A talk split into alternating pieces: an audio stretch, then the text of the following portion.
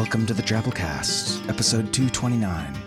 The Drabblecast is a weekly audio fiction magazine that brings strange stories by strange authors to strange listeners, such as yourself. I'm your host, Norm Sherman. This week on the show, Science of the Future. Technology moves so fast, sometimes it makes you feel dizzy. But just think about all the cool stuff in store down the road. Boner pills? Check. Waffles that can be downloaded? Somebody get on that. Let's hit a drabble first, shall we? Drabble, drabble, drabble. Drabbles are stories exactly 100 words. Send yours into submissions at drabblecast.org. This week's drabble comes to us from Nicholas J. Carter, and it's called Lab Rats. Nick's flash story, Over Too Soon, appeared in Antipodean Science Fiction in April, and his short novella, Jam Don't Shake, is due out soon through Vagabondage Press. He invites you to check out his blog, Well Here I Am, at adequategusto.blogspot.com.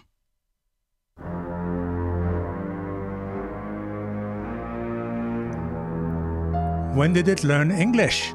asked the department chair. Eh, about 4:30, the rat answered. Yeah, that's right, I said. Any other languages? I'm right here, you know, said the rat indignantly. Japanese, I said. E Espanol, said the rat. The chair rubbed his chin. Interesting. Monitor for three days and then cut it open and look at the brain. What? No! The rat screamed, but the chair had already left. The rat's tearful eyes pleaded at me through the hard glass. Too accustomed to those looks, I simply flicked my tail and returned to my miniature workstation on the countertop.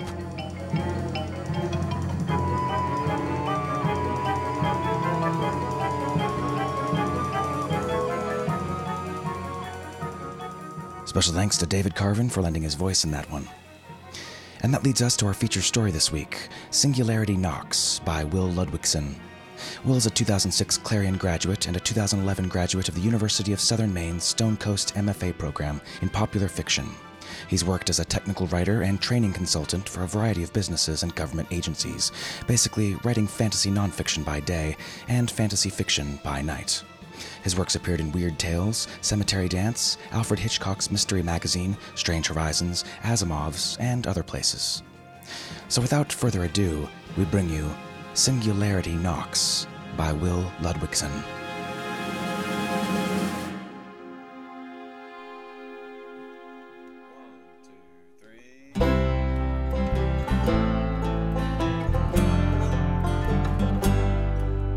The show was over. It's all in the name. We warned those government men when they came, but being government men, they didn't listen. Their kind used to come by regular with their papers food stamps, crop subsidies, EPA inspection reports, revenue forms, Homeland Security affidavits, on and on. The last ones came with one of them little computers you carry under your arm like a book, and boy, were they proud of themselves. You could tell it by how they rumbled up our driveway in that electric truck of theirs, all smiling in the sunshine through the open windows.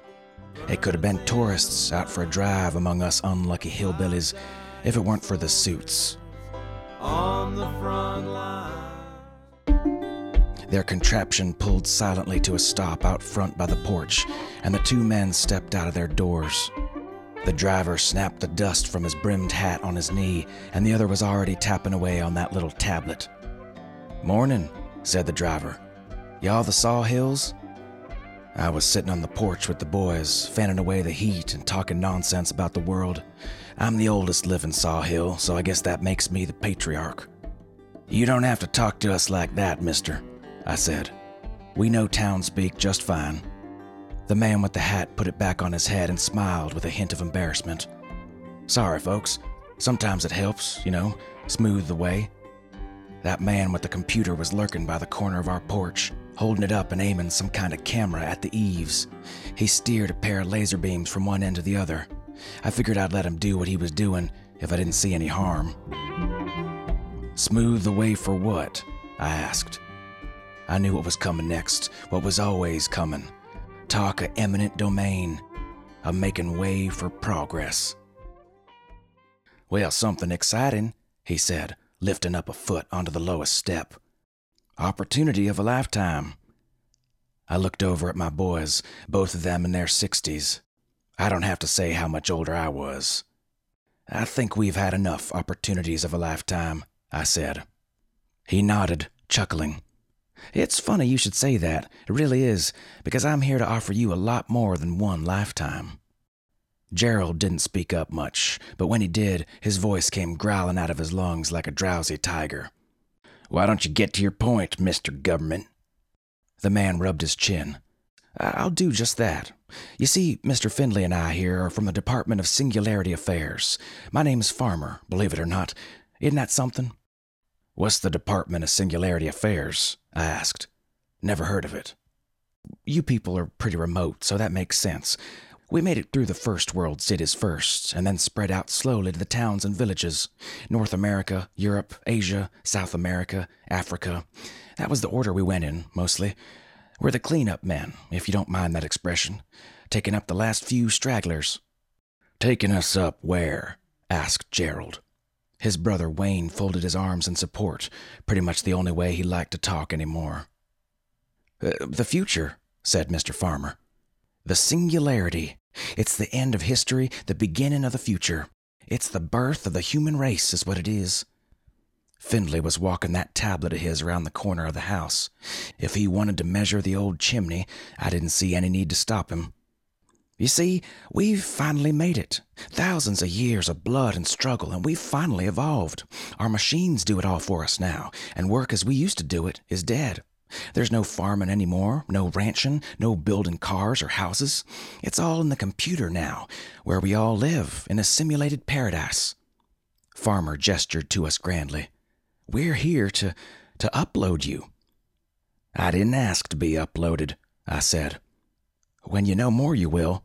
Imagine living anywhere you want, any way you want. You want to live in a pre Civil War mansion? You get one. You want to live in ancient Egypt? Pick a dynasty. You want to go to space? Whoosh, off you go. What if we just want to sing hymns to our Lord in eternal peace? Well, lots of people choose that. We've got them broken up by faith, if you like it that way.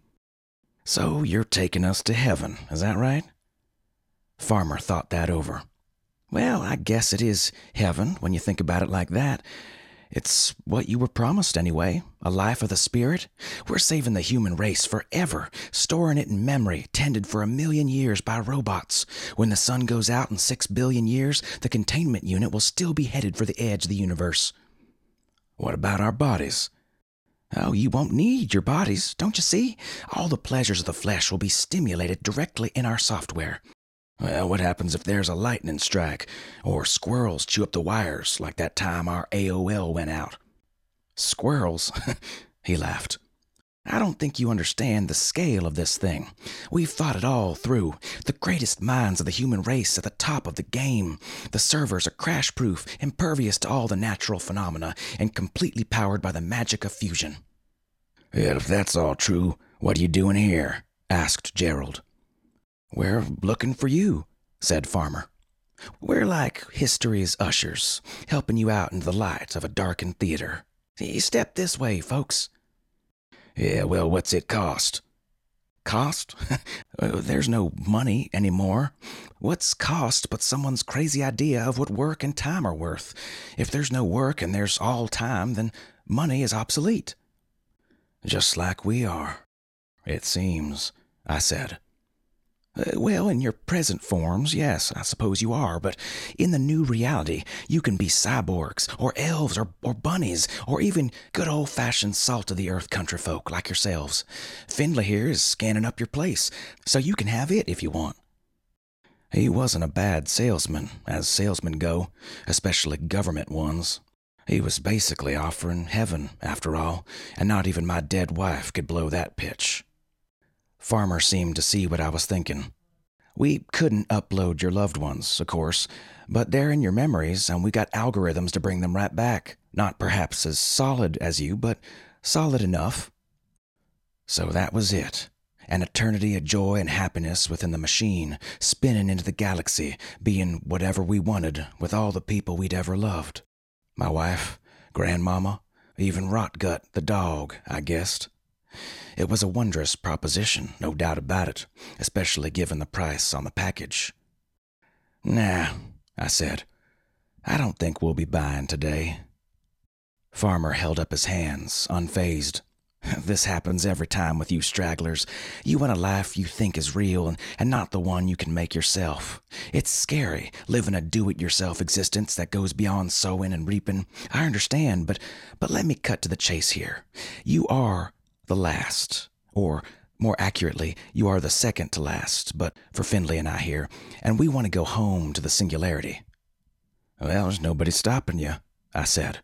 We'll stay out here, keep an eye on things while you're gone, make sure nothing happens to your spaceship before it goes up. The smile wore thin on Farmer's face.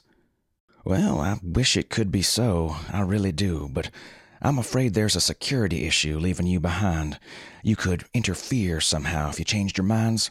Either everybody goes or nobody does, and you're all that's left of the everybody. Well, we ain't going, I said and that's final. By now, Findlay had come around the other side of the house. The two of them stood together, eyeing us. Well, I'm afraid it is, sir, said Farmer. We've got the authority to upload you unwillingly, if necessary. And we've got the authority to toss you off our property. I turned to the boys. Wayne, go get the scattergun. Farmer shrugged. You'll be uploaded by the time he gets it, the good news is that he'll imagine he pulled it off. Wayne thundered into the house in his heavy boots, grabbed his pappy's shotgun, and swung it back out toward the government men. That one with the computer was aiming his lasers at us, and Gerald and I dove for cover. The beams danced across my liver spots, and I brushed them away and away, but they wouldn't go. My boy pulled both triggers. The government men blasted out into the weeds, their top halves falling a few seconds later than their bottom halves. They sure looked surprised, with those wide eyes and those open mouths. God damn, I hate having to do that, I said, climbing back on the porch. How many more of them can there be? I don't reckon I know, said Gerald, as he watched his brother drop the two empty shotgun shells onto the porch. Now you better pick those up, son. I said to Wayne. And you go double check on those servers back in the house, just to be sure. And if I weren't leaving, Settling back in my chair, I continued fanning myself. Ain't one singularity enough for them? And if I weren't gonna be gone now, could I take you home?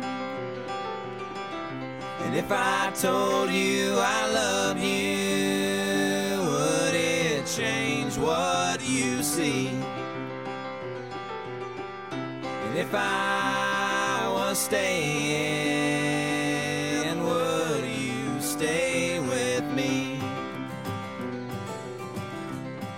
And that was our story. Hope you enjoyed. I always wondered why the Jetsons never discussed the horrific apocalyptic event that left only white people living in the sky. I hadn't considered the singularity yet. Well, if you like this week's story, uh, you know what to do.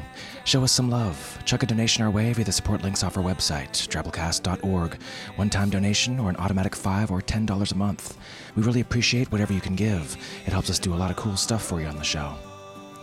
All right, gonna wrap up early this week, folks. Let's get to our 100 character story winner, Duchess Alyssa, with this one here.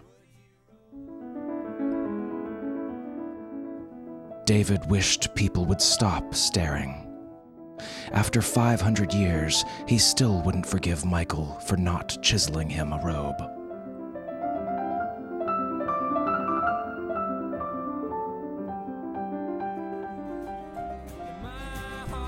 Follow us on Twitter at the Drabblecast for those winners early each week.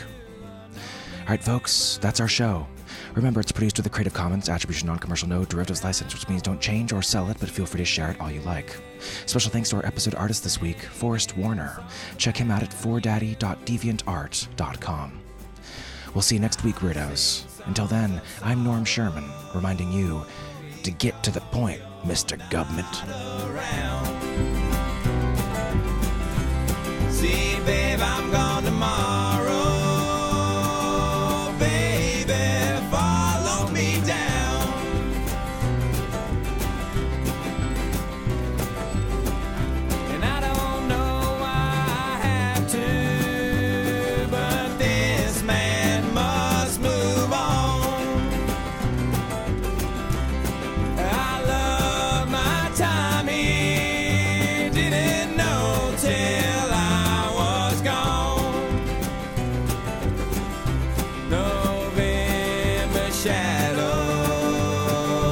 shame.